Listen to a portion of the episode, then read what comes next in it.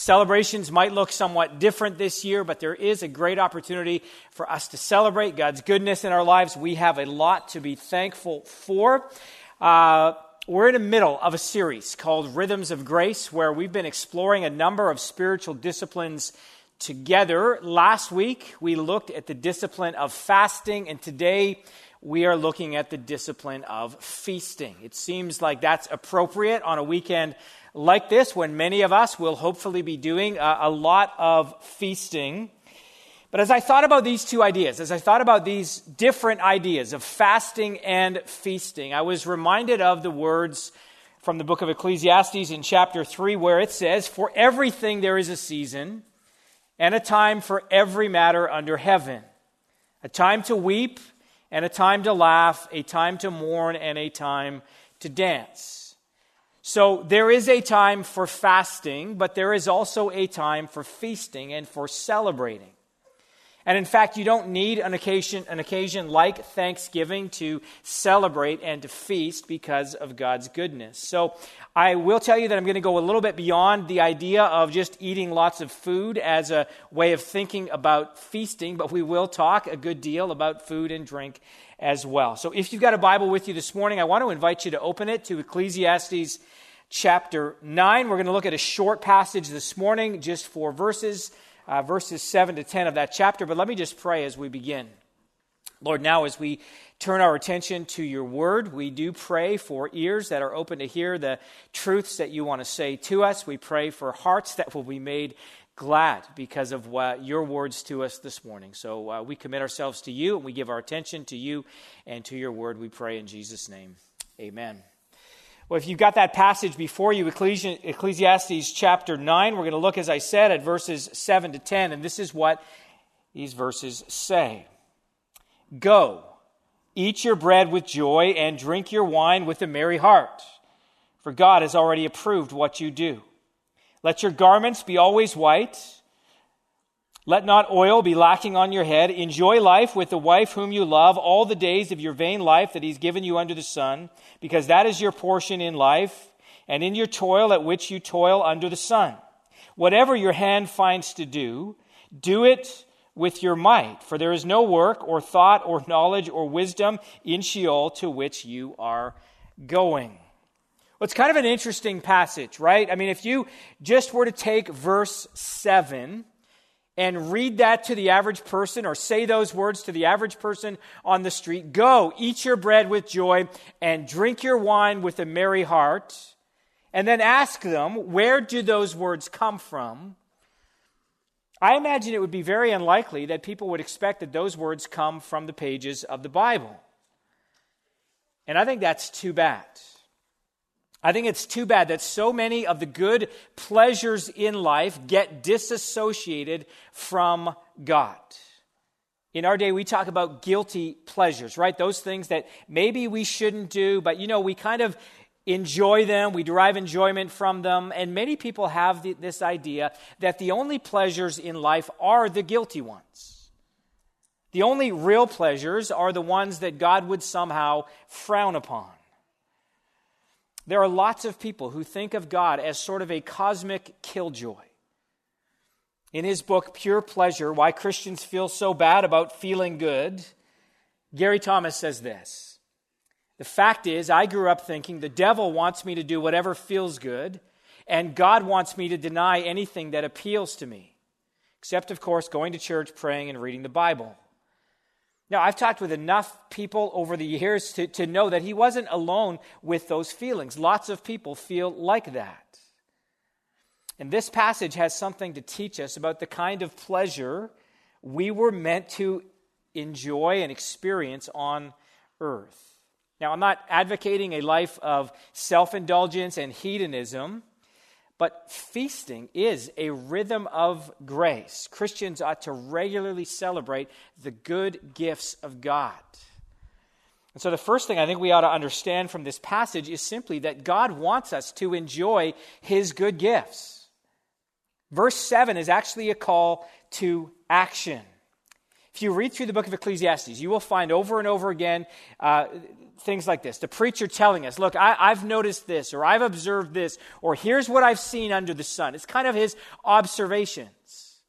But there's a dramatic shift here in verse 7. There's a, a force and an urgency to what he says.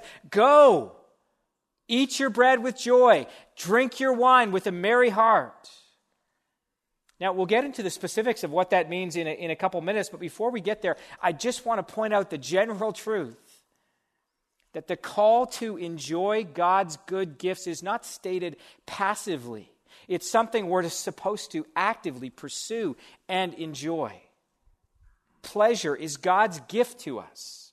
He created this world as a place of beauty and enjoyment.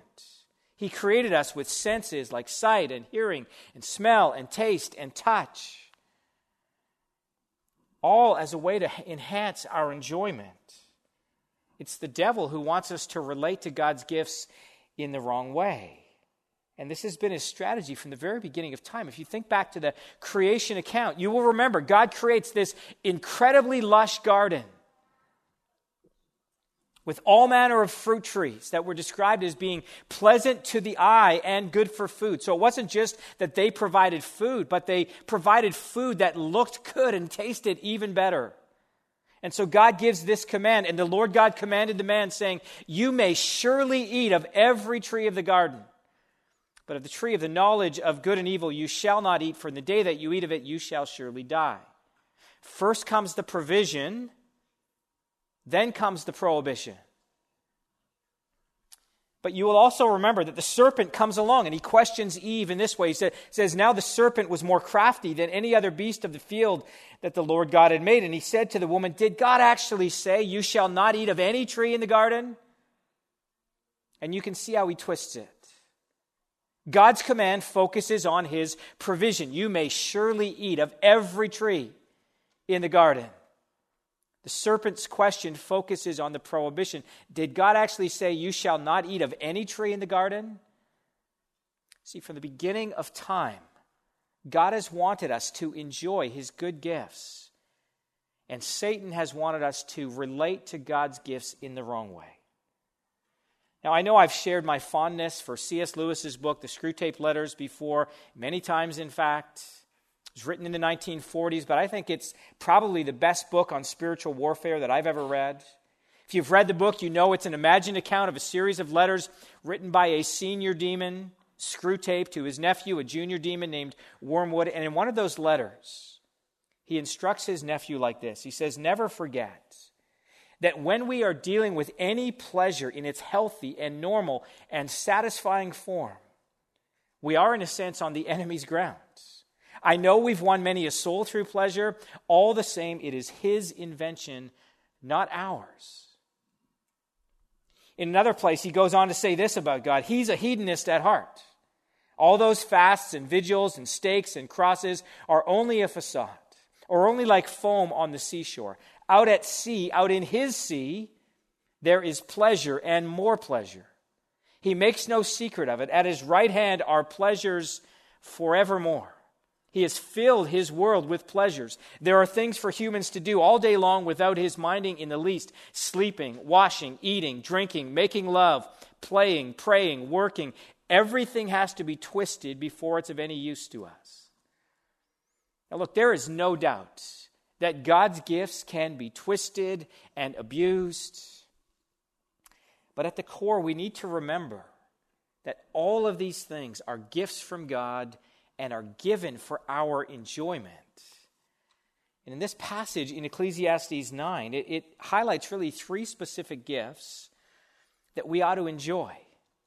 Firstly, we're told to enjoy simple pleasures like eating, drinking, and celebrating.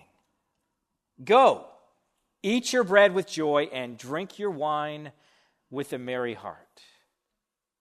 Now, it's interesting that some commentators sort of take these verses negatively, or they treat them as maybe cynical comments from the preacher. You know, go ahead, eat and drink, you're just going to die anyway. But I think the second half of verse 7 should disabuse us of that idea. Go, eat your bread with joy, and drink your wine with a merry heart, because God has already approved what you do. See, the basis of our ability to enjoy these gifts from God is that they already have God's stamp of approval on them because they're part of His good, good creation. Psalm 104 expresses praise to God for these kinds of gifts in this way. Here's what it says You cause the grass to grow for the livestock and plants for man to cultivate, that he may bring forth food from the earth, and wine to gladden the heart of man, oil to make his face shine, and bread to strengthen man's heart. So far from just saying, you know, these gifts are tolerable it's actually saying, no, these, these verses praise God for all of his good gifts that we ought to enjoy. We ought to feast. Now, I know this verse, or verses like this, raise the question of alcohol consumption for some people. I understand that, and I want to be sensitive to it. Up until the last 10 years of his life, my dad was an alcoholic, so I've seen the, the destruction that can come from the abuse of alcohol some of you have convictions about alcohol that means that mean that you never partake of it. Some of you may have had past struggles with it, and so you don't ever want to partake of it. And I would certainly not try to convince you otherwise, but I just think we need to be careful with how we deal with wanting our convictions to be everyone else's convictions. In the book of 1 Timothy, the Apostle Paul gives a warning about false teachers who had crept into the church, and he describes them as those who forbid marriage and require abstinence from foods that God created to be received with thanksgiving by those who believe and know the truth. For everything created by God is good, and nothing is to be rejected if it is received with thanksgiving. So, if one way to relate wrongly to God's gifts is to abuse them, another way to relate wrongly to them is to reject them altogether and not receive them as His good gifts to us. Now, there's a time and a place to apply Paul's instructions about all things being permissible, and, but not all things being beneficial. But by and large, this is not the approach the Bible takes towards God's good gifts. In any case, the main focus of what the, the preacher is telling us is not about whether we drink wine or not. What he's driving at is that we ought to receive simple pleasures like eating and drinking with great joy. Now, those of you who know me, already know this, but my favorite drink in all the world is a grande five pump, no water, non fat, extra hot chai, right? I mean, this is something I consume almost every day, or pretty much every day, sometimes twice a day, okay? Look, there's just something about that combination of sweet and spicy that makes my taste buds really happy. And I think it's ridiculous to pay $4.88 for a drink but I often think about this verse as I consume it. Go, eat your banana bread with joy, and drink your chai with a merry heart. We ought to feast upon God's good gifts. Now, if we really want a good example of someone who lived by the reality of these verses, go eat your bread with joy and drink your wine with a merry heart, we don't need to look any further than Jesus. A number of years ago, I, I read a book by Tim Chester entitled A Meal with Jesus Discovering Grace, Community, and Mission Around the Table. And in that book, he asks the question How would you complete the sentence, the Son of Man came? There's actually three ways that the New Testament completes that sentence. The Son of Man came. In Mark chapter 10, it says, For even the Son of Man came not to be served, but to serve and to give his life as a ransom for many.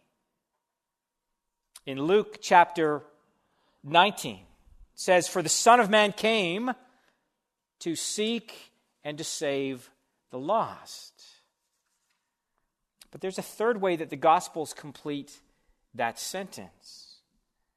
In Luke chapter 7, we read this The Son of Man has come eating and drinking. And you say, Look at him, a glutton and a drunkard, a friend of tax collectors and sinners. Now, the first two of those verses describe why Jesus came, right? He came to give his life as a ransom for many. He came to seek and save the lost. The third of those verses describes how Jesus came. The Son of Man has come eating and drinking. And Tim Chester's book is really just a study of the meals that Jesus partakes in in the Gospel of Luke. And if you've read through Luke's Gospel, or maybe the next time you read it, you just want to pay attention to this. How many of the stories involve Jesus eating? So in Luke chapter 5, Jesus eats with tax collectors and sinners at the home of Levi. In Luke chapter 7, Jesus is anointed at the home of Simon the Pharisee during a meal. In Luke 9, Jesus feeds the 5,000. In Luke 10, Jesus eats at the home of Martha and Mary. In Luke 11, Jesus condemns a Pharisee or the Pharisees and the teachers of the law while at a meal. In Luke 14, Jesus is at a meal when he urges people to invite the poor to their meals rather than just their friends. In Luke 19, Jesus invites himself to dinner with Zacchaeus. In Luke 22, we have the account of the Last Supper where Jesus eats with his disciples. And in Luke 24, the risen Christ has a meal with the two disciples he meets on the road to Emmaus and then later eats fish with the disciples in Jerusalem. The Son of Man came eating and drinking, feasting. New Testament scholar Robert Karris concludes in Luke's gospel, Jesus is either going to a meal, at a meal, or coming from a meal. Tim Chester describes Jesus' strategy like this His mission strategy was a long meal stretching into the evening. He did evangelism and discipleship round a table with some grilled fish, a loaf of bread, and a pitcher of wine. That's a beautiful picture to keep in mind as we think about the simple pleasures like eating and drinking and how they can be done to the glory of God. There's one more simple pleasure related to that. That is the idea of celebrating. Listen again to verse 8. It says, Let your garments be always white, let not oil be lacking on your head. So, white garments were the dress up clothes of the ancient Near East. That's what you put on for special occasions. You'd get dressed in white. To put oil on your head was to basically douse yourself in perfume or cologne. These are the kinds of things you did to get ready for a party. And the writer here tells us let not oil be lacking on your head, let your garments be always white. And we need these kinds of events as part of the rhythm of our lives. They're rhythms of grace. You need to get dressed up once in a while and go dancing with your spouse or go out to dinner with your friends for a good meal. You need to celebrate events like birthdays and anniversaries and other milestones. And the Old Testament has a rich tradition of celebration. I love some of the descriptions we find in the Old Testament of some of the parties that they had. I love this description of the party that Solomon threw when he finished the construction of the temple in Israel and dedicated it to the Lord. Here's what it says in the book of 1 Kings. So Sol- Solomon held the feast at that time, and all Israel with him, a great assembly, from Lebo Hamath to the brook of Egypt before the Lord our God, seven days.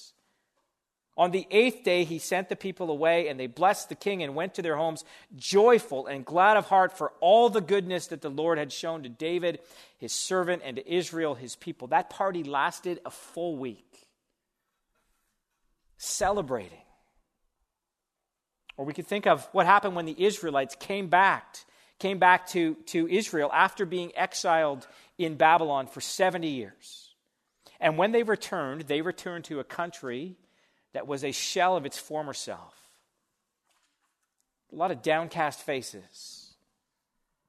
And the priest, Ezra, read the law to them, and many of the people were grieved because they knew that this was all the result of their own rebellion against God. But listen to what Nehemiah and Ezra and the priests said to the people.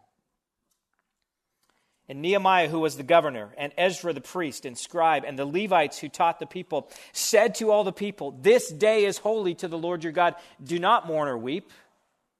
For all the people wept as they heard the words of the law. Then he said to them, Go your way, eat the fat, and drink sweet wine, and send portions to anyone who has nothing ready, for this day is holy to, the, to our Lord. And do not be grieved, for the joy of the Lord is your strength. So the Levites calmed all the people, saying, Be quiet. for this day is holy. Do not be grieved.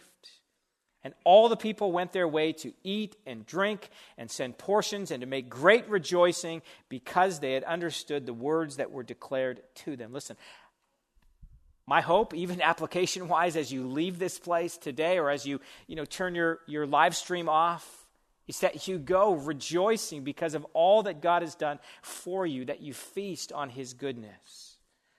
I think there's something instructive about this for us as individuals and for us as a church. Again, as I mentioned off the top, in Ecclesiastes, it tells us there's a time to weep and a time to laugh, a time to mourn and a time to dance. And we need both of those. Solomon's party lasted for seven days. Some churches feel guilty if they party for seven minutes. Now, look, if you've been around Crossridge for any length of time, then you will know that we promote things like community groups. It's great to have regular rhythms where we get together and we study the Bible together, but I think some of my favorite times with a community group are the potlucks. You know, where we just sit around enjoying a meal together, hanging out. So I love this church. I mean, I, I look forward to Sunday mornings. I know it's different right now, but there's a lot to love about our church. I mean, the preaching's fantastic, right? But look, I, I also really like when we do pizza for lunch and then go bowling. I love when we do our community events in the local parks and we eat together and share a meal. I like our fall launch parties where there's food in the tents outside. I love our baptism Sundays where we've got cinnamon buns. Those cinnamon buns are so good in the morning on, on those Sundays. I like going to the pumpkin patch where we have hot dogs. Celebrations are an important part of life and an important part of community. So we need to enjoy these simple pleasures eating, drinking, and celebrating, all to the glory of God. Well, let's move on. We need to enjoy God's gifts, the simple pleasures like eating and drinking, and also relational pleasures like marriage. Now, if you read Ecclesiastes back in chapter 4, you will, you will find that there, there's a section devoted to the importance of relationships, companionship in general. But this verse here in verse 9 points us to one specific relationship where we can find joy. It says, Enjoy life with the wife whom you love all the days of your vain life that he's given you under the sun, because that is your portion in life.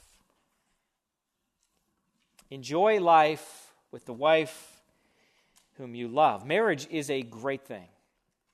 So, I had the privilege this summer to perform or officiate three weddings for couples from Crossridge. Weddings look different in the midst of this COVID season but they're supposed to be a picture of both the seriousness and the celebration that is marriage. On the one hand, a wedding is a serious matter. I mean, you are committing yourself for the rest of your life to an exclusive relationship. But on the other hand, the wedding ceremony and reception are a pure celebration of the fact that you've found someone you want to spend the rest of your life with. That's a good reason to party. The Bible has a lot to say about how we're supposed to love one another as husbands and wives. In the New Testament, husbands are told very specifically how to love their wives. Paul says, Husbands, love your wives as Christ loved the church and gave himself up for her, that he might sanctify her, having cleansed her by the washing of the water with the word, so that he might present the church to himself in splendor, without spot or wrinkle or any such thing, that she might be holy and without blemish. In the same way, husbands should love their wives as their own bodies. He who loves his wife loves himself. And it is good for us to meditate on verses like that about all that we're called to in marriage sacrificial love. But this verse in Ecclesiastes has something more basic in mind when it says, Enjoy life with the wife whom you love. And it's been my observation that many marriages fall apart due to simply to neglect. There's no dating, there's no romance, there's no sex, and there's certainly no joy. And too many couples end up as joyless roommates instead of lifelong lovers. I know I've shared this story with you before. It's just a picture that I've kept in my mind for a long time. When I used to commute to Burnaby each day, that is actually when I got into the financially unsound habit of stopping at Starbucks every day. And there was a Starbucks that I would stop in on Marine Drive on my way into work. And there was this stretch of time where every morning I would walk in there at like 7 a.m. There was a couple sitting close to the door, so close to each other, whispering in each other's ears, touching each other, giggling, you know, all of that stuff. What is the conclusion you make when you see that at a Starbucks at 7 a.m.? This is a couple that's not married to each other, right?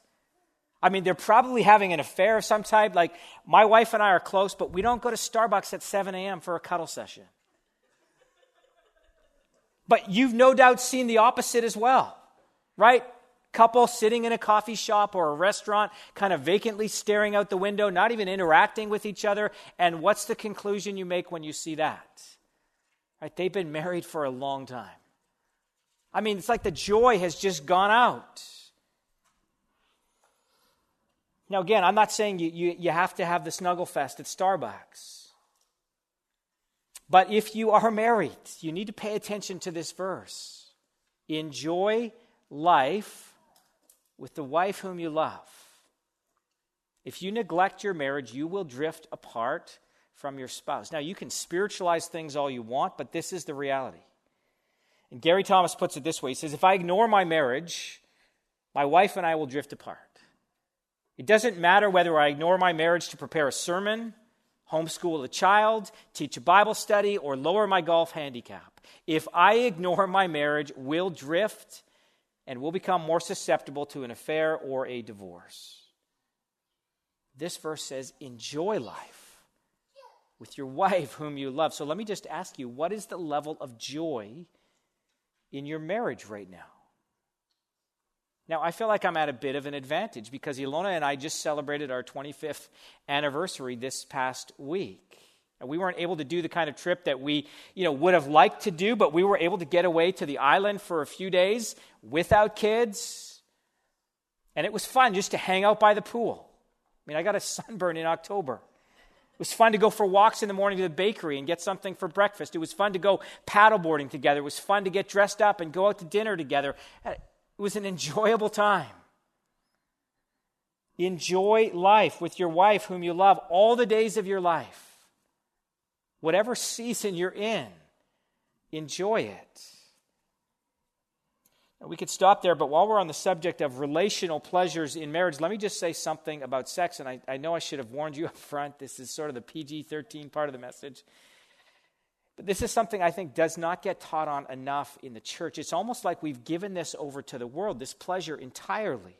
So we'll talk about the evils of sex outside of marriage, but seldom talk about the, the great celebration and joy of sex within marriage. Sex is one of the pure pleasures that God has given us in marriage. And the Bible is not shy or bashful about this. As part of a warning against adultery, and we looked at this passage in the summer, Proverbs 5 gives us this counsel Drink water from your own cistern, flowing water from your own well. Should your springs be scattered abroad, streams of water in the streets, let them be for yourself alone and not for strangers with you. Let your fountain be blessed, and rejoice in the wife of your youth a lovely deer, a graceful doe. Let her breasts fill you at all times with delight. Be intoxicated always in her love. Why should you be intoxicated, my son, with a forbidden woman and embrace the bosom of an adulteress? Doesn't get much more practical than that, does it? In the New Testament, Paul gives this very specific instruction to husbands and wives related to sex. He says, Do not deprive one another except perhaps by agreement for a limited time, that you may devote yourselves to prayer, but then come together again, so that Satan may not tempt you because of your lack of self control. A fulfilling sex life is one of the safeguards against sexual temptation. This is part of what it means to fortify ourselves with pleasure.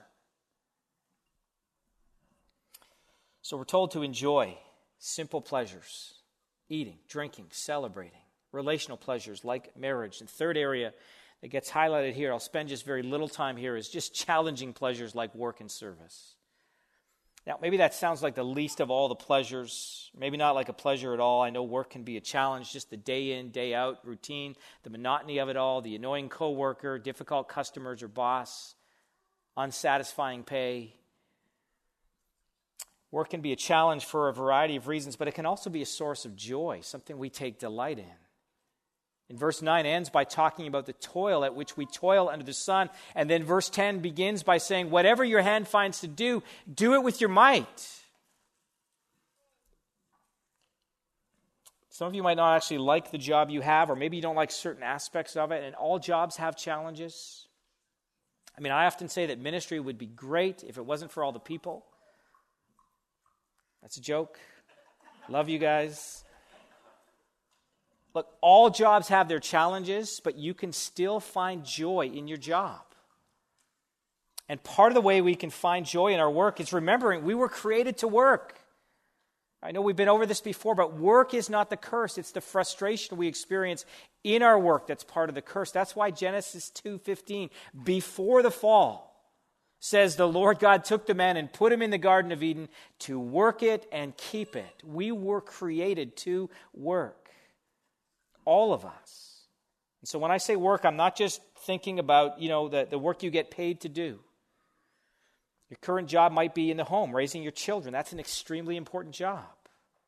You might be retired, but that doesn't exhaust your usefulness. We can take joy in our work because we were created to work. Can also take joy in working hard and doing a job well. This verse says, Whatever your hand finds to do, do it with your might. I mean, it's a great feeling to know you've created something or done something that's benefited others. You can take joy in the simple fact that our work allows us to provide for our family or gives us the means to enjoy other pleasures. Enjoy it, feast. Most of all, though, I think we can take joy when we do any job to the glory of God. Colossians 3:23 says this, "Whatever you do, work heartily as for the Lord and not for men, knowing that from the Lord you will receive the inheritance as your reward, you are serving the Lord Christ. And that's true whether you're a butcher, a baker, or a candlestick maker. Now, we've spent a lot of time just talking about the fact God wants us to enjoy his good gifts. But we also need to remember that God wants us to know the difference between good things and ultimate things. All of the things highlighted in this passage are good things, but they're only temporary things. That's why at the end of verse 10, it reminds us when it says, For there is no work or thought or knowledge or wisdom in Sheol to which you are going. It's talking about the grave. Food and drink, work, and even marriage are ultimately only temporary things. Again, they're all good things, but they're not ultimate things. And when we treat them as ultimate things, we end up worshiping the gift instead of the giver. So some people live for food. I mean, they're, they're foodies. They just, they, they love it. Controls their lives. Paul tells us in the book of Philippians, their God is their stomach. Food is good, gluttony is not. Enjoying food is a good thing. Using food to satisfy some void in our life is not good. Some people become addicted to alcohol. I mean, they can't seem to face up to life's problems or have a good time without it. Drinking your wine with a merry heart is good. Drunkenness and all that goes with it is bad. The marriage relationship and sex are, are good, they're God's gifts to us. But you don't have to look very far to find examples of where people will find their satisfaction or seek satisfaction apart from God's design and do great damage to themselves and others. Work, too, is good provided that it doesn't consume us. Work is good, workaholism is not good. If we don't take the rest God designed for us, it's an indication that works become too important. So Tim Keller puts it this way He says, Sin is not just the doing of bad things, but the making of good things into ultimate things.